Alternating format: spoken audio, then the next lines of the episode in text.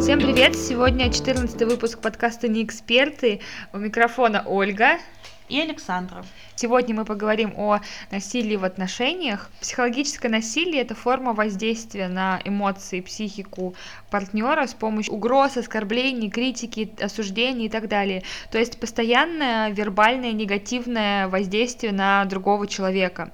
Чаще такому виду насилию подвергаются жены от своих мужей и намного реже наоборот. Сейчас мы разберем некоторые виды психологического насилия. А, Начнем с газлайтинга. Это форма психологического насилия, при которой манипулятор отрицает произошедшие факты, пытаясь заставить жертву сомневаться в собственных воспоминаниях, изменяя ее восприятие реальности. Газлайтер систематически обесценивает слова, переживания, поступки и успехи другого человека.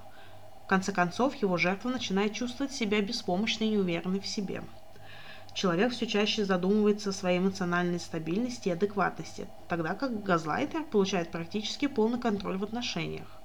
Такая тактика манипуляции встречается повсеместно. В паре, в семье, на работе, в кругу друзей. При этом газлайтинг может быть преднамеренным или нет. А, скажу честно, грешила я данным видом насилия. И, наверное, не преднамеренно, но тогда, когда начала а, прям саморефлексию часто практиковать, я поняла то, что в целом вообще вот какое-то психологическое насилие, это вот у меня, наверное, черный пояс, поэтому, э, но это, наверное, неосознанно. Или осознанно, это мы никогда не узнаем, но, в общем, так. Также очень интересный вид, а точнее термин, это неглект, от английского пренебрежения. Это форма психологического насилия, при которой человек систематически игнорирует жизненно важные потребности, зависящие от него жертвы. Люди, оказавшиеся в уязвимом положении, обычно получают поддержку от окружающих. Ну, например, приболевший человек там рассчитывает на то, что его партнер купит таблеток, э, поможет по дому, э, или там жена рассчитывает там на помощь того, то, что муж посидит с детьми. А, а вот при неглекте желания заболевшего будут систематически игнорироваться. И если партнер один-два раза забудет о необходимости помочь, это можно списать на невнимательность. А если же он поступает так постоянно и никогда не исправляется, это психологическое насилие. Именно систематичность и нежелание меняться выдает э, данный вид. Третий вид э, психологического насилия – это эмоциональный шантаж. Я думаю, все с ним сталкивались и, соответственно, понимают, что это такое. Это самый примитивный и болезненный вид манипуляции. Каждый то и дело слышит от своих э, любимых друзей, там, раз ты так, то я это, э, докажи мне свою любовь, сделай, как я прошу, если ты мне не уступишь. То есть постоянно вот эти вот условия и требования через «если», «то». И конфликты в результате подобных ультиматумов возникают даже в самых крепких и искренних отношениях. Однако не стоит считать всех манипуляторов бездумышными какими-то чудовищами. А, чаще всего люди прибегают к грубой эмоциональной силе неосознанно. И избежать эмоционального шантажа невозможно. Вот так вот утопично это самая распространенная форма взаимодействия. Идти на поводу шантажиста, как бы сильно вы им не дорожили, громадная ошибка. Кончится тем, то, что он сядет на шею и будет манипулировать ежедневно. Также разберем висхолдинг. Под определение висхолдинг подходит продолжительное негативное воздействие, при котором собеседник отклоняется от нормального общения с вами. А, я думаю, вы сейчас поймете, о чем я говорю это вместо нормального обсуждения жизненных проблем человек отвечает полным игнором или бесконечными разговорами по кругу. Нередко один из партнеров начинает проводить пассивную агрессию, полностью игнорируя своего партнера. Манипулятор в отношениях перестает вас выслушивать, саботируя выполнение даже простейших каких-то задач. А висхолдинг в психологии – это крайне неприятная разновидность агрессии, которую можно выявить по следующим поступкам – а, соскакивание в разговорах э, на другую тему. А, партнеры открыто своим действием показывают нежелание выслушивать, играет в это время там в телефон, читает, а, включает телевизор. Прерывание беседы с сложными обещаниями возвратиться к обсуждению важной темы в будущем, потом, там, ссылается на какие-то дела. А, психологические абьюзеры ловко умеют отшучиваться, оставляя партнера в дураках. И замечая, что простыми шутками и отговорками не отвертеться, пассивные агрессоры применяют нередко следующий прием висхолдинга. Резко на глазах заболевают и обвиняют собеседника, что именно его разборки вызвали приступы давления, там, мигрени, каких там сердечных проблем. В ответ на реальные претензии абьюзера отвечает насмешками, упреками в некомпетенции – а прямой отказ от диалога собеседник просто сбегает из дома, закрывается в другом помещении, на полную громкость включает музыку. Еще один вид игнорирования – это история о том, когда ваши действия, реакции, эмоции, решения не нравятся партнеру. А, вы сталкиваетесь с тем, что с вами ограничивают взаимодействие или различные его аспекты. Молчание, отстраненный взгляд, исчезновение привычных объятий перед сном, э, неучитывание ваших планов и интересов – все это форма игнорирования. Подобные провокации и отстранения нацелены на возникновение у вас чувства вины или чувства стыда. Чтобы таким образом на вас повлиять, на, на, на повлиять на ваше поведение, а, там, например, желание попросить прощения, принять вашу точку зрения или точку зрения собеседника. Также может подкрепляться прямыми фразами, это там твоя вина, как тебе не стыдно, все происходит из-за тебя. Другим видом насилия является изоляция, она отличается от игнорирования тем, что а, не сам насильник отстраняется от партнера, а заставляет а, партнера исключить из своей жизни близких и друзей, всех, в общем, всех, кроме этого человека человека. А, таким образом, насильник замыкает на себе все коммуникации партнера или ребенка. Лишаясь поддержки, жертве запрещается любое общение с родственниками, и насильник делает жертву постоянно эмоционально зависимой от себя. Также исключается из общения друзья, коллеги, это часто приводит к потере теоретической возможности даже попросить у кого-то помощи. Я думаю, э, какой-то примерную картину изоляции я видела там даже у своих знакомых, когда говорят там, типа, ты не ходи с э, своими друзьями, они у тебя какие-то странные, давай ты не будешь с этим общаться, э, она не очень хорошая и так далее. В целом какие-то вещи и с кем вам общаться конкретно должны решать вы сами. Не ваш партнер, а вы сами должны решать, потому что это ваш товарищ, друг, подруга и так далее. Если вам запрещают с кем-то общаться, имеет смысл об этом задуматься. Следующий вид насилия является контроль, как правило, партнер или там родитель устанавливают жесткий контроль над вашими действиями, на то, с кем вы общаетесь, как одеваетесь. А, они могут наставить на том, чтобы с вами всегда советовались по поводу принятия даже самых каких-то незначительных решений. Э, контролируются финансы, телефонные разговоры, соцсети, контакты, увлечения.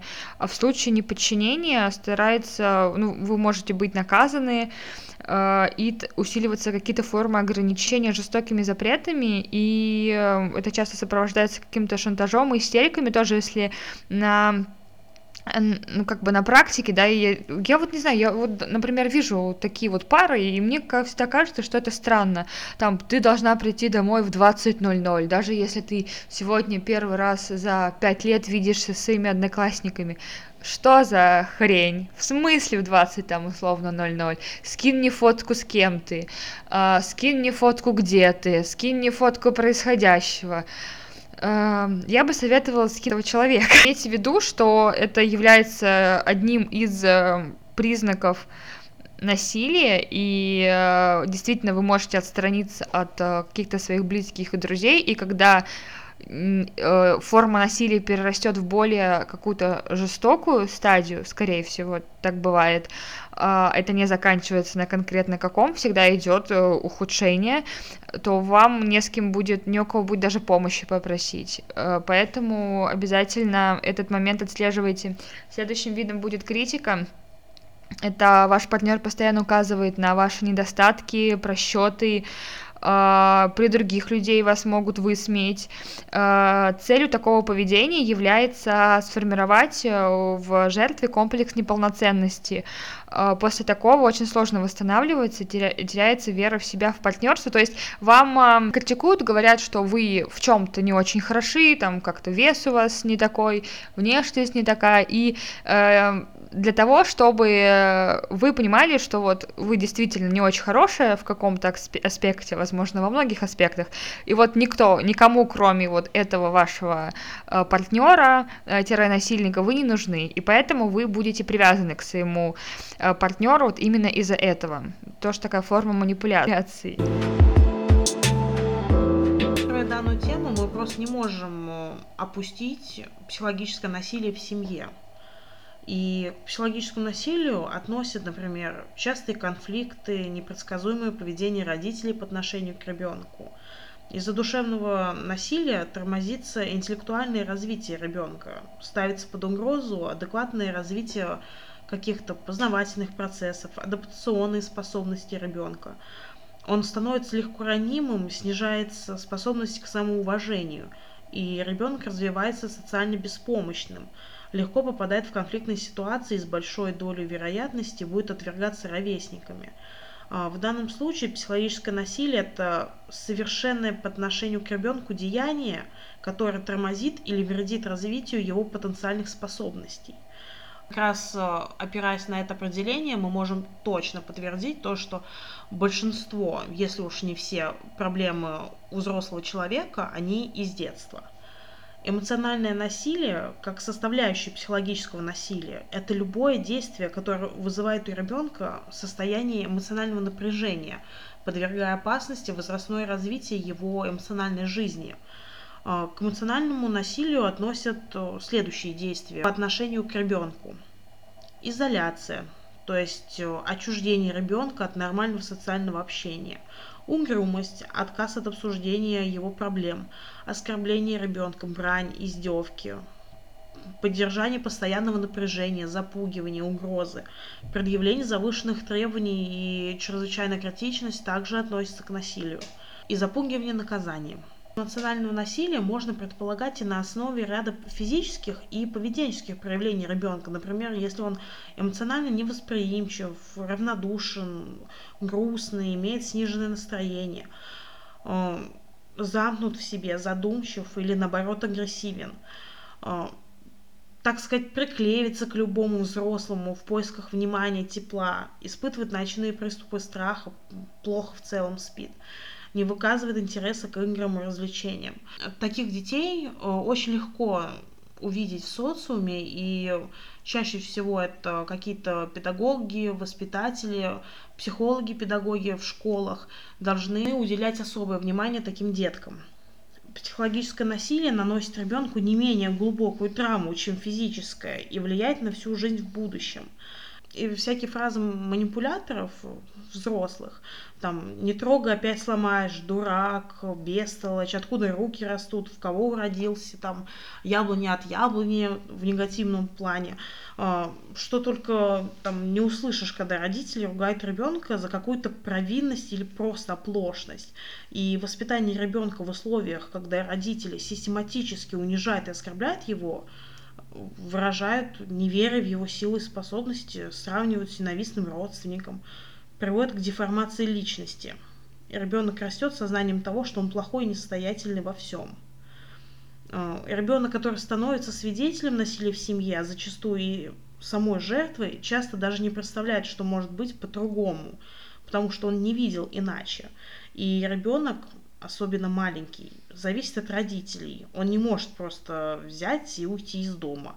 Дети не в состоянии понять, почему папа бьет маму и, как правило, обвиняет в происходящем себя. Дети часто не знают, что могут рассказать о своих проблемах взрослым, а доступ к помощи возможен лишь при участии родителей – психологические особенности детей, ставших свидетелями насилия в родительских отношениях. Это низкая самооценка, которая способствует сохранению и закреплению чувства вины, неполноценности.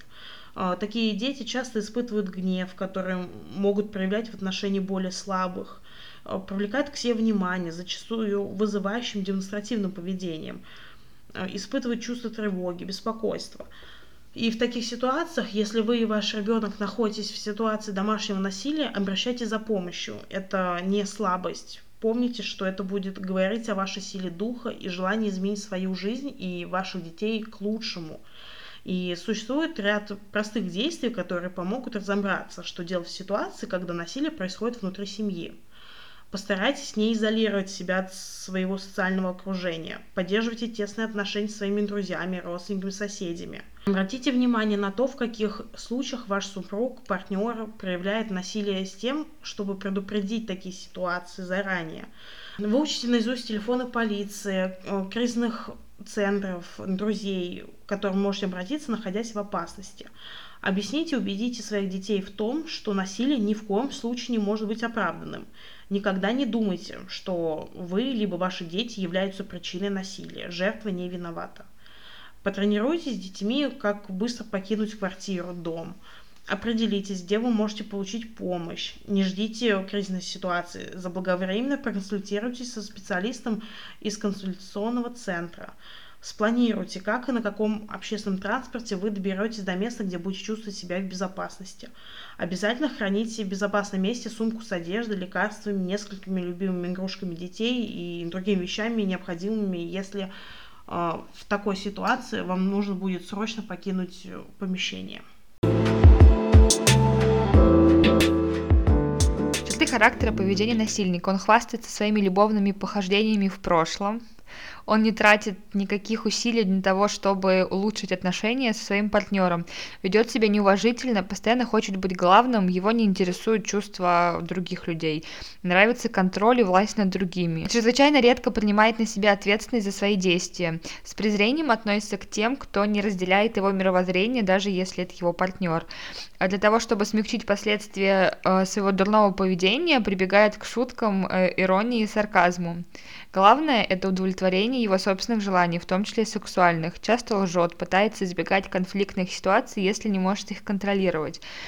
Еще одно такое, он очень обаятельный. А, признаков психологического насилия много, но для определения используется несколько совокупных признаков, а не по отдельности каждый фактор. Наверное, все виды, которые мы перечисляли, они как раз сюда подходят, то есть это грубая оценка недостатков по поводу вашего внешнего вида, а, каких-то умственных способностей, вкусовых предпочтений, любая вообще критика, оскорбление, грубое обращение, какой-то приказной тон, запугивание, угрозы физического физического насилия жертвы или близким, запрет общения с родственниками и друзьями, а, запрет посещения каких-то мест вне дома. Кстати, есть также а, запрет на образование, то есть, например, вам могут говорить, что, э, да ладно, какое типа, там обучение, такая тупая, тебе это вообще не поможет, не спасет и так далее.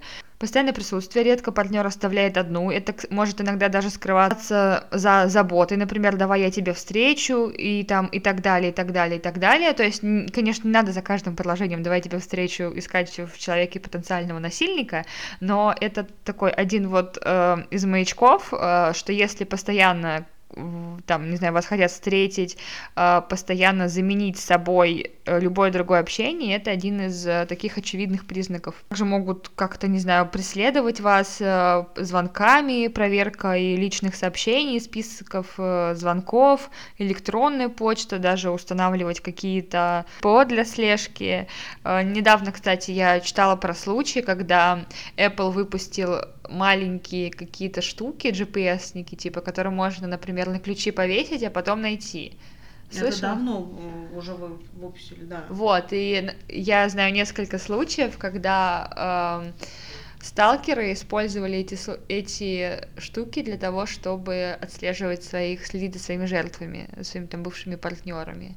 Вот. Ну, я немножечко задела сталкерство. Это, наверное, просто такое... Сталкер — это распространенное, наверное, слово в народе.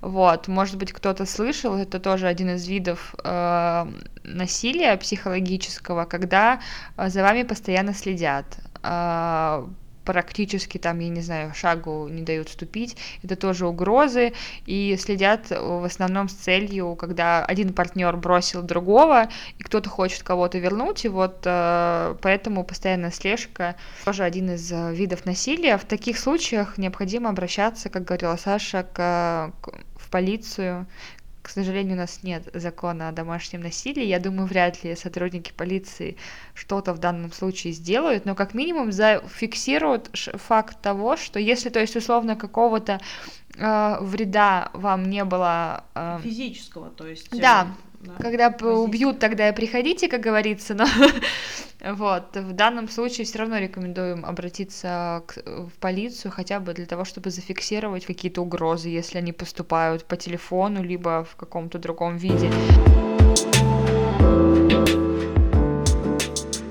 Лучше всего для жертвы выйти из ситуации насилия, даже убежать, исчезнуть с поля зрения своего насильника – а, жертвам психологического насилия не избежать проблем с психикой, это нужно принять. И такие люди находятся в состоянии психологической травмы и испытывают тревогу, страх, могут впадать в депрессию, не исключены и попытки суицида. Также возникает эмоциональная зависимость, пренебрежение своим потребностям. Могут возникнуть различные зависимости, алкогольная, наркотическая – и согласно исследованиям, в тех семьях, где используют различные виды насилия, то есть и психологическое, и физическое, замечены признаки задержки физического и нервно-психического развития у детей. А, в каждом конкретном случае появление насилия требует консультации психолога. Важно взять ответственность за свою жизнь, ставить собственные цели, научиться прислушиваться к себе и своим чувствам, пресекать негативные воздействия и сообщать о том, что неприятно, не терпеть, когда что-то вызывает негативные переживания. А, если уже это семья, разводитесь. Решение о разводе должно быть не эмоциональным. Начинайте думать о том, как найти работу и копите деньги. Обратитесь к адвокату. Если такой возможности нет, найдите человека, который будет вести переговоры за вас вам нужен парламентер, в глазах которого абьюзеру захочется быть хорошим. Обычно они боятся быть плохими в глазах общественности. А, с этим я сталкивалась лично, и в той ситуации, в которой такое происходило, а, все-таки действительно дело дошло до развода и стало лучше. А, важно дистанцироваться, избегайте очного общения, ведите переписку, чтобы избежать манипулирования и переворачивания – не подписывайте никакие документы с элементами контроля. В тяжелых социальных, экономических и психологических ситуациях следует обратиться в кризисные центры для получения необходимой помощи. Для психологической поддержки можно обратиться на телефон доверия, где выслушают, поддержат и определят вид помощи.